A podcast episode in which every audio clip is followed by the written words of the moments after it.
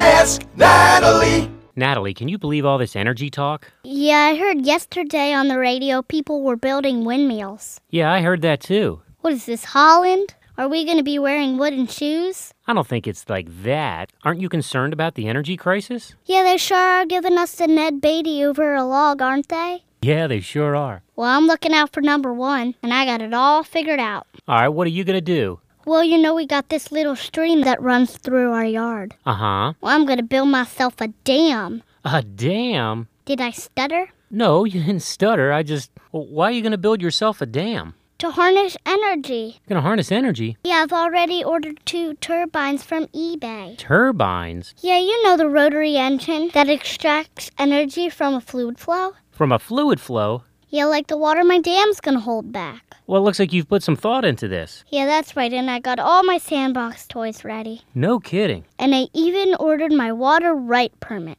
Holy cow, Natalie, you're serious about this. Serious as a windmill.